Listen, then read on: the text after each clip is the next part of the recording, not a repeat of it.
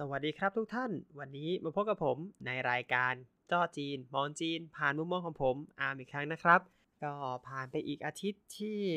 บ้านเราก็ไม่ค่อยจะดี และที่จีนก็ไม่ค่อยจะดีเช่นกันนะครับ ในสถานการณ์โควิด เนื่องจากว่าจีนเนี่ยก่อนหน้านี้ตอนอาทิตย์ที่ผ่านมาเนี่ยเขาตรวจได้ว่า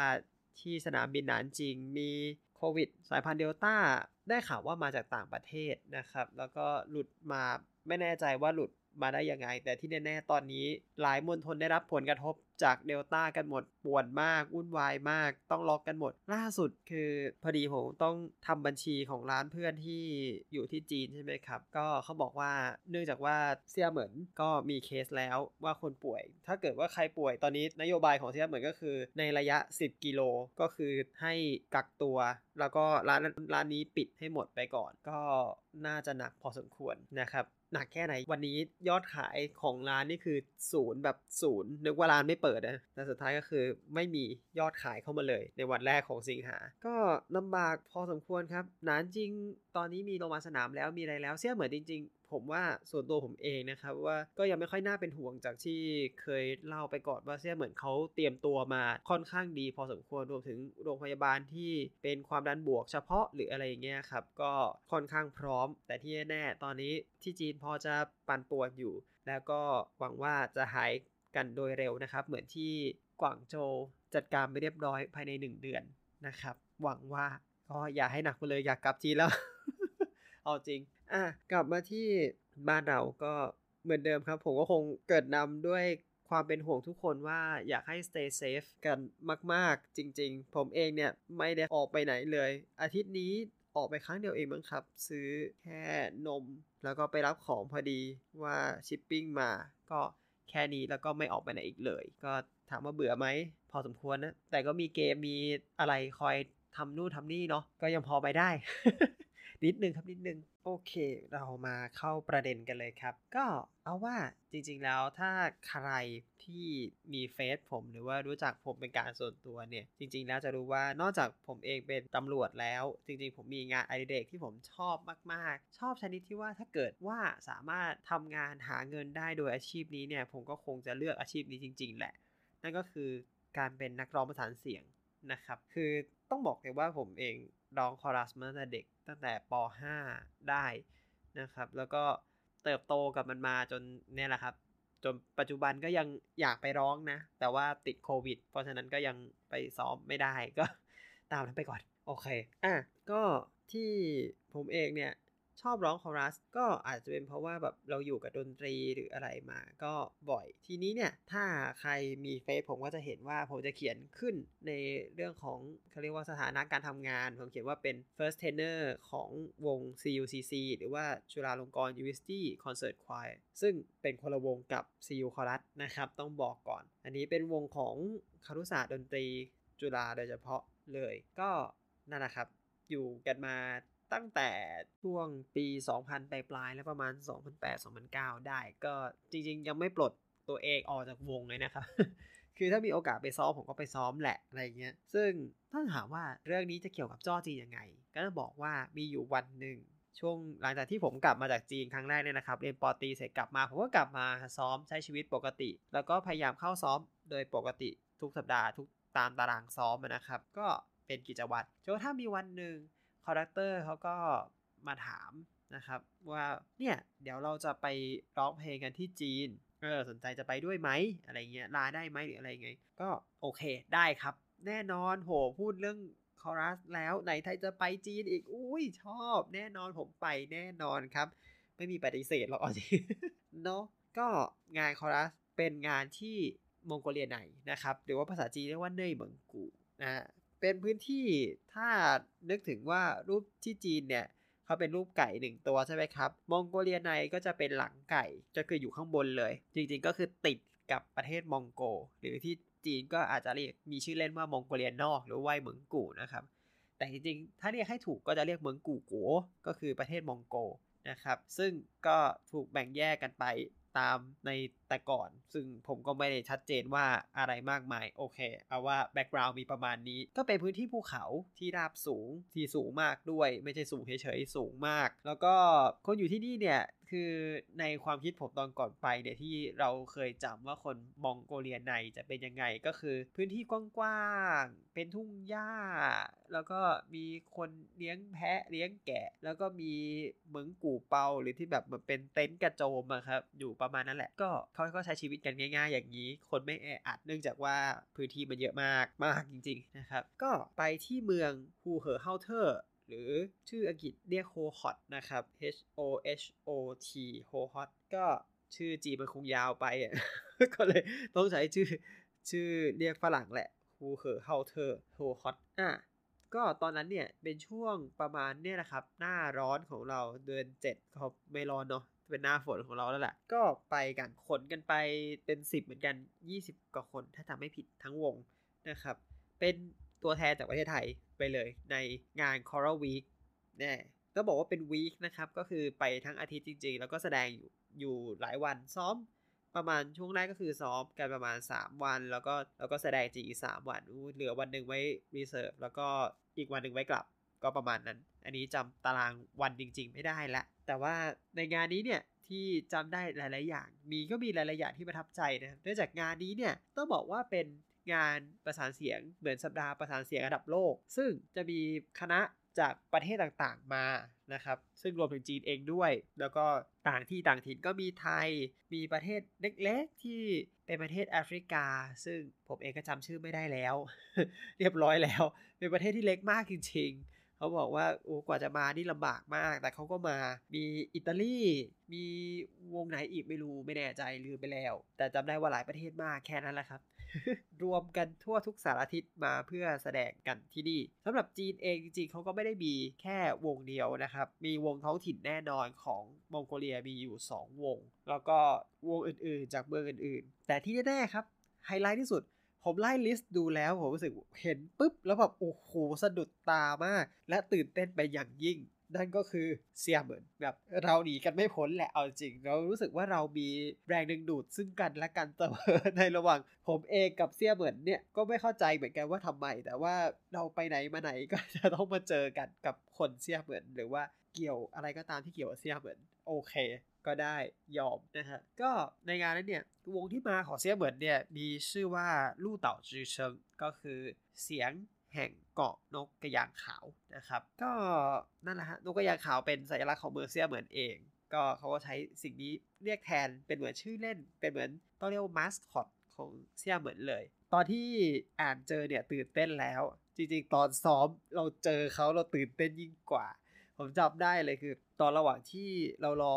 เขาเรียกซ้อมกันอยู่ใช่ไหมครับ ก็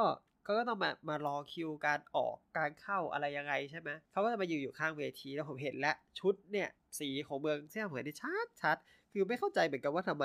แต่ว่าก็เหมือนเป็นสีสัญลักษณ์ของเมืองเลยนะก็คือน้ำเงินขาวหรือฟ้าขาว ชุดของวงนี้ก็เช่นกันครับ ฟ้าขาว เพราะว่าถ้าใครเคยบินเซี่ยเหมือนแอร์เซี่ยเหมือนแอร์ชุดของแอร์ก็เป็นสีฟ้าขาวครับ คือไม่รู้เหมือนกันใครนัดหมายแต่ว่า ทั้งเมืองนี้ก็คือมีฟ้าขาวเป็นธีม นั่นแหละครับ พอเราเจอเสร็จปุ๊บเราก็ดีใจ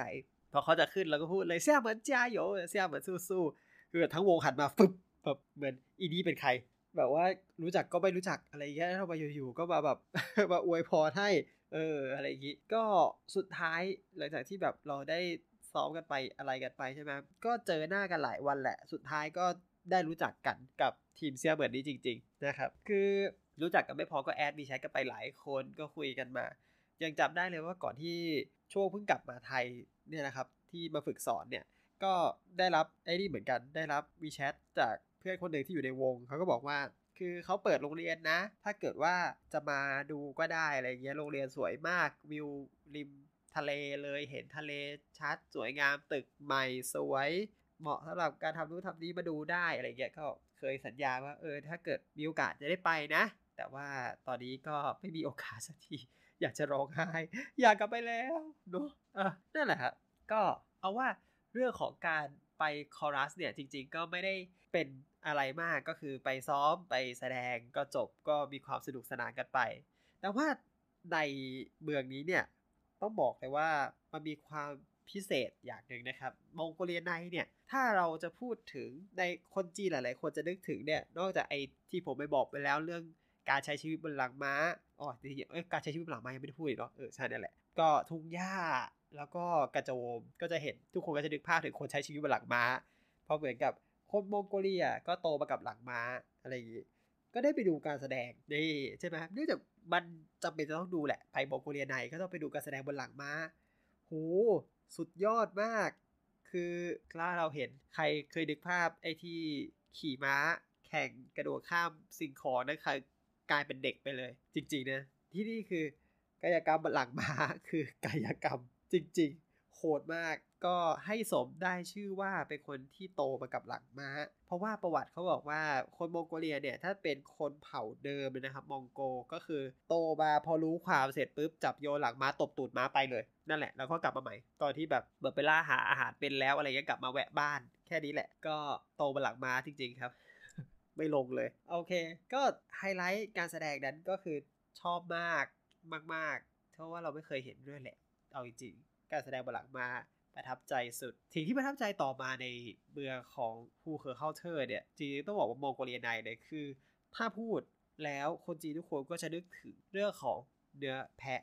นะครับเนื้อแพะเนี่ยมองโกเลียในเป็นมณฑลที่ทำเนื้อแพะได้อร่อยมาก คือถ้านึกภาพเนื้อแพะปกติแล้วเรากิน มันก็จะมีความเหม็นคาวของมันอยู่ใช่ไหมครับ คือมันจะมีคาวของมันแหละ แล้วก็พูดไม่ถูกเหมือนกัน ผมจำได้กี่ครั้งแรกที่ตึกบายกนี่คือแบบ เกลียดไปได้เลยอะเรียกว่าเกลียดเลยครับ แต่ว่าสุดท้ายไปกินที่นี่ต้องบอกเลยว่ามันสุดยอดมากๆ คือไม่เหม็นคาวแล้วก็อร่อยด้วย สุดยอดขนาดไหน ผมต้องบอกเลยว่าความอร่อยเนี้ยมันไม่ใช่แค่ว่าคุณจะไปหาเจอได้ในร้านดังๆ หรือว่าอะไรนะ อร่อยถึงขนาดร้านข้างทางอะครับ คือไอ้ร้านปิ้งย่างข้างทางเนี่ย ผมพา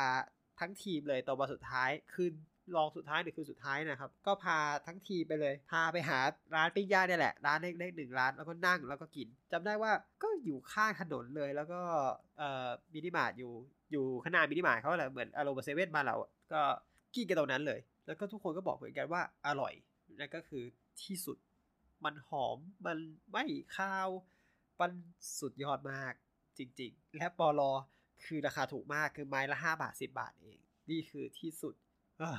พูดแล้วก็คิดถึงเหมือนกันนะ คิดถึง แต่จริงซิเนเจอร์เขาถ้าถ้าไปกินที่ร้านที่ใหญ่ก็คือต้องสั่งเขาเฉินหยางก็คือทั้งตัวเอาไปย่าง ซึ่งมันจะใหญ่มาก และอย่าได้ไปแค่สี่ห้าคน ผมบอกว่าถ้าเป็นคนไทยกรุณาคนไปสักยี่สิบคนน่าจะพอ เพราะว่าคนจีนสิบคนกินได้ คนไทยน่าจะยี่สิบเพราะมันใหญ่มาก มันคือทั้งตัวจริงๆนะครับ คือมาสภาพเปิดรูปปั้นนะครับ ถ้านึกไม่ออกก็นั่นแหละ เรามีหมูหันใช่ไหมครับหมูหันที่เป็นตัวแต่หมูหันเราเราแกะออกมาแล้ว อันนี้คือสภาพนั่งมาเลยเป็นรูปเหมือนรูปปั้นมาเลยทั้งตัวแล้วเขาก็จะแล่แล่แล่ให้เรานั่นแหละ ยิ่งใหญ่มาก แต่ก็อร่อยมากเช่นกันแล้วก็โอ้พูดถึงแล้วก็ยังไงยังไงก็ต้องนี่คืออันนี้ ตอนไปที่นั่นเนี่ยจริง ๆ ก็นอกจากเรื่องของการกินแล้วจริงๆก็มีความสนุกอีกอย่างหนึ่งที่ในฐานะที่ตัวเองเป็นล่ามมาเยอะนั่นคือการเป็นล่ามให้เขาได้ละคือจริงๆเขามีล่ามให้นะครับแล้วล่ามพูดอังกฤษได้ดีด้วยแล้ว conductor ผมจริงๆเขาก็พูดอังกฤษได้เพราะเขาก็จบอเมริกามา ก็ก็สื่อสารกันได้แหละ แต่ด้วยความที่ว่าผมเองเนี่ยเป็นคนที่ตอนนะ ก็ว่าก่อนหน้านั้นทำงานล่ามมาเยอะ ก็เหมือนติดนิสัยล่ามก็จะแปลแย่งเขาแปลอยู่พอสมควร จนบางที conductor ถึงกับต้องเตือนว่าแบบเฮ้ยเรามาเป็นในผู้ร่วมงานไม่ใช่มามาเป็นล่ามไม่ได้จ้างมาโอเคอะไรอย่างเงี้ยก็ต้องคอยเตือนตัวเองอยู่เสมอ ก็จริงๆ ปกติมันก็ไม่ได้มีอะไรยากมากมายหรอกครับ เรื่องของภาษาจีน แต่มีอยู่วันหนึ่งก็คืออยู่ๆ conductor เกิดอาการไมเกรนขึ้น เอาละ อันนี้แหละของยากจริง เพราะว่าไมเกรนก็ต้องกินยาใช่ไหมครับ แล้วก็เหมือน conductor เขาเตรียมยามาแต่เหมือนจะไม่พอ แล้วเราต้องไปหาซื้อยา แล้วนี่แหละครับจุดยากของจีนคือ ยาจีน ร้านยาจีนไม่มียาฝรั่ง คือมีแต่ยาสูตรจีน และไม่มียาฝรั่ง เพราะฉะนั้นถ้าสมมติว่าพูดง่ายๆ ยกตัวอย่างเช่น ถ้าเราต้องการไปหาพาราเซตามอลไม่มีไทรีนอลไม่มี หรือจะไปหา ผู้หญิงจะไปหาพอนสแตนไม่มีนะครับ หาไม่ได้เลยครับ วันนั้นก็ต้องแบบใช้ความสามารถในการเป็นล่ามที่สุดและรู้สึก เพราะว่าเขาก็สื่อสารกับล่ามของกลุ่มของคณะแล้วรู้สึกว่าก็สื่อสารได้ไม่ตรงกัน สุดท้ายก็เลยหาของไปในเน็ต หาให้ทุกอย่างจนจนแบบต้องมาหาว่ายาที่ conductor กินนั้นมีอะไรเป็นองค์ประกอบหลัก แล้วเอาจากองค์ประกอบหลักหาชื่อ ส่วนประกอบสำคัญเนี้ยเอาไปบอกร้านยา แล้วถามว่าเอาอันที่มีอันนี้เนี่ยอยู่ในสูตร สรุปได้มาเป็นเป็นยาแก้โรคกระเพาะ คือคือไม่เข้าใจไม่เข้าใจจริง ๆ ว่าทำไมมันไปอยู่ในยาแก้โรคกระเพาะได้ แต่มันมีส่วนประกอบของอันนี้แหละ ก็คิดว่าโอเค มันน่าจะโอเคแหละ ก็ซื้อกลับมาให้ conductor แต่ก็สุดท้ายก็ก็รอดนะ ก็รอด แต่ก็ยังคาใจถึงทุกวันนี้ว่าทำไมล่ะทำไมมันต้องเป็นอยู่ใน ยาแก้โรคกระเพาะ ซึ่งปกติมันไม่ควรจะมีเป้าอะเราปวดกระเพาะมันอยู่ที่ท้องอะ แต่มันลามไปไมเกรนด้วยเหรอ หรือยังไง อะไรไม่เข้าใจอยู่ดี ก็ถือเป็นเรื่องที่แบบเป็นเรื่องที่ท้าทายที่สุดณตอนนั้นแหละ ท้าทายมากที่สุด แล้วก็ตื่นเต้น แต่ก็สุดท้ายผ่านไปด้วยดี ก็ดีใจด้วยนะครับ โอเคหนูเล่าว่านานเหมือนกันนะเนี่ย ก็พอหอมปากหอมคอพอหอมปากหอมคอนะครับ จริงๆ ความที่ระลึกถึงตรงนั้นเนี่ย ผมว่ามีความประทับใจเยอะมากหลายๆอย่าง เยอะมากจริง ๆ ถ้าถามว่าให้ไปอีกรอบไหมก็ก็คงจะไปครับ ก็คงจะไป เพราะว่านั่นแหละสนุกแล้วก็อาหารอร่อย โดยเฉพาะแกะแพะกินให้หนำใจ เพราะว่าเราหาที่อร่อยเท่านี้ได้ยากจริง ๆ โอเคครับสำหรับวันนี้ก็เอาไว้เท่านี้ก่อนแล้วกัน แล้วก็ไว้พบกันใหม่คราวหน้านะครับผมอย่าลืมนะครับทุกท่านช่วงนี้โควิดเราก็ไม่ค่อยจะดี ที่จีก็ไม่ค่อยจะดีเหมือนกัน ส่งความปรารถนาดีให้ฝั่งจีนแล้วก็ฝั่งเราด้วย ดูแลดีๆ ดูแลสุขภาพตัวเองดีๆนะครับ ก็อย่าให้เป็นอะไรแล้วก็ถ้า